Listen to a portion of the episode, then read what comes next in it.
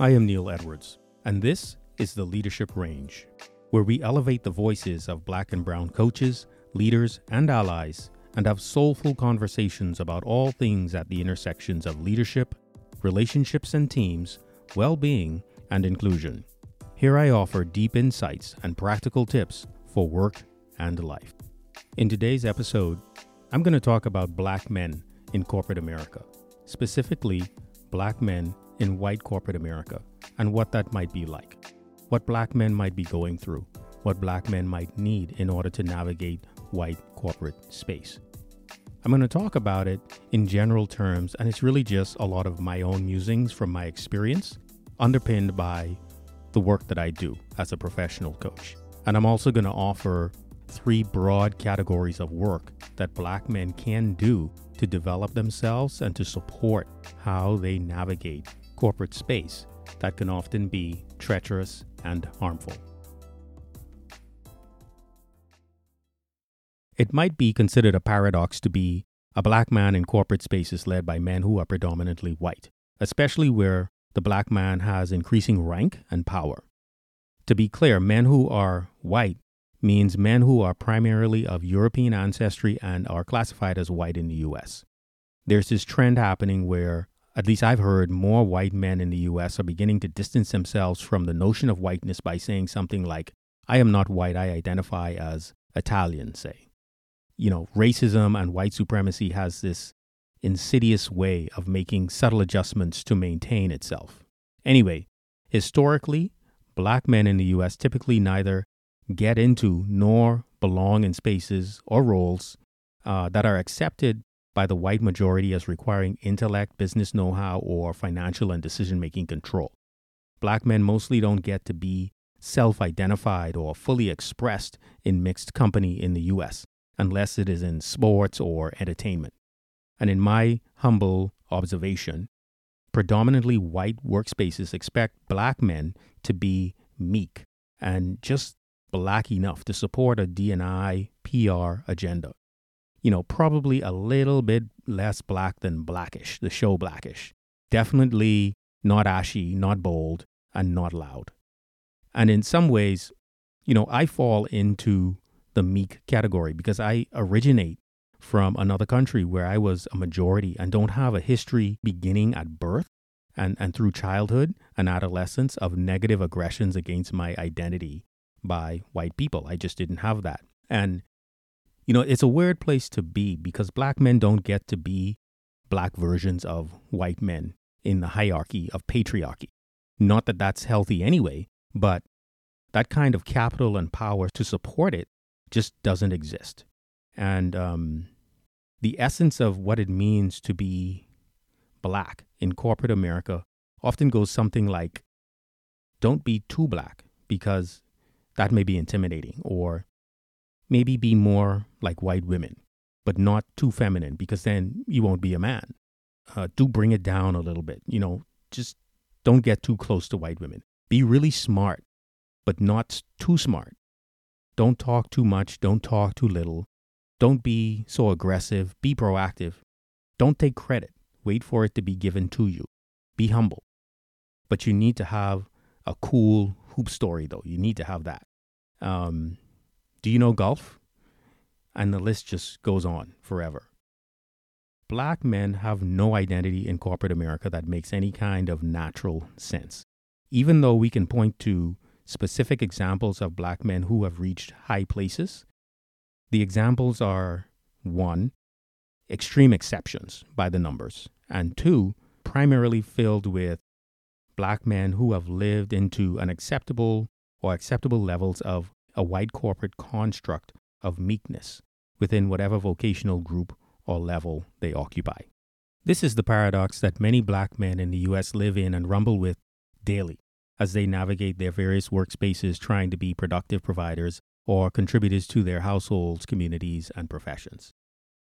As for me, my understanding comes from my own life, plus what I have the privilege to do as a professional leadership, relationship systems, and well-being and inclusion coach. I've coached successful Black men and women uh, at multiple levels of success, and the stories are similar. Constant microaggressions, getting overlooked for roles and promotions, exclusion from inner circles of business support and opportunities, social isolation at work and after work, having their ideas and contributions unequally questioned and dismantled, only to see them show up later to the benefit of others, usually white others. Basically, white men put their arms around other white men and actively support and elevate whiteness in the workplace with consistency and fervor. Unconscious bias, conscious bias, racism, white supremacy. Companies have not yet developed the muscle or the will and courage to clear a path to ask and answer questions about race-driven bias or outright racism inside their own walls, designed into their own systems, or the reality that they have racist leaders who are having a measurable impact on their D and I investments in a negative way. Meanwhile, not only do black brothers die in the streets crying for help, get locked away, opportunities stolen by criminal records and lost time by a nation that continues to look away consciously and unconsciously.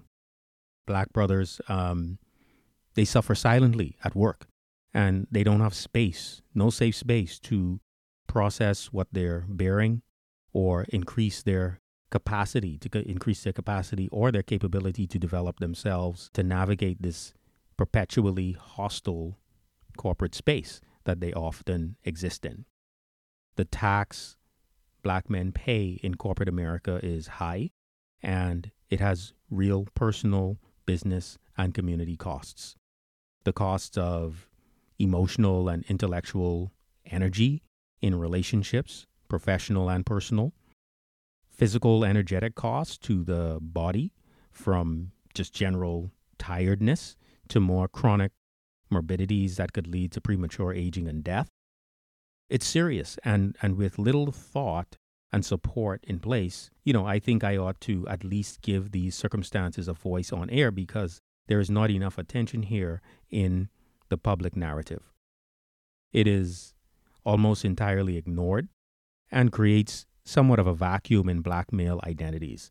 Black men seem to be getting washed out and having no sovereignty over themselves and their chosen identities, especially as they navigate corporate work in predominantly white organizations. And I want to speak to it and point to a path for black men in corporate spaces for personal and professional development. It is strategic leader development for black men with a strong lens on working across differences in corporate America while advancing as a leader. Here's the path. And there's three parts to this, and I'll summarize each one.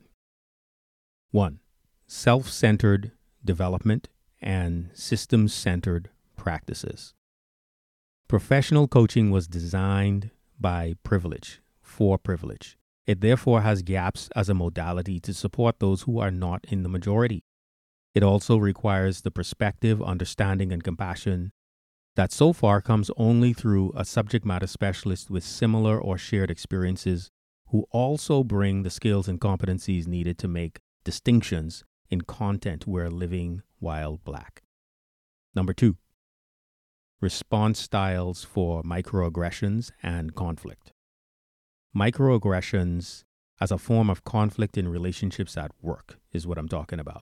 How black men respond to aggressions influences the impact they have, the outcomes they want, and the ongoing attitude and held beliefs they have, whether it's positive or negative. Three, multi-dimensional allyship. The allyship conversation is huge, and, and I've spoken about it here on this podcast, and it's primarily focused on white people doing things. Allyship requires at least two people in a relationship. In this context, white and black people have things to do. It's a co-creative partnership. Properly equipped, though, black men, black people can respond to aspiring allies in ways that hold those aspiring allies accountable, set appropriate boundaries, and strengthen relationships and therefore produce better outcomes. I am dedicating more of my time to supporting black leaders in corporate spaces who are trying not only to survive, but develop and thrive. Like I said, coaching was created for privilege by privilege. I happen to have the privilege of doing a lot of professional coaching over the years, and I'm skilled at it. But because corporate space is mostly white, and I work in corporate space, I've coached more white men and women than I have people of color, with Black and Indigenous people getting the least from me.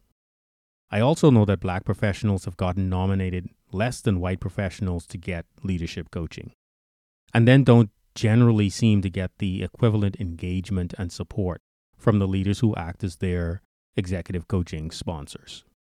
It leaves me, as a Black male coach, a rare breed, in a quandary, providing great coaching to already privileged folks, all while people who look like me suffer at work because of race-based biases and racism that companies do not want to touch unless forced to do so. So brothers, I encourage you to find a professional leadership coach for your development. Find a Black coach. They are out there. I'm out here. Pay out of pocket or request it through your company. Corporations are spending money on professional coaching. There is no reason for you to go at this alone, and you deserve the same support an increasing number of your white counterparts are getting.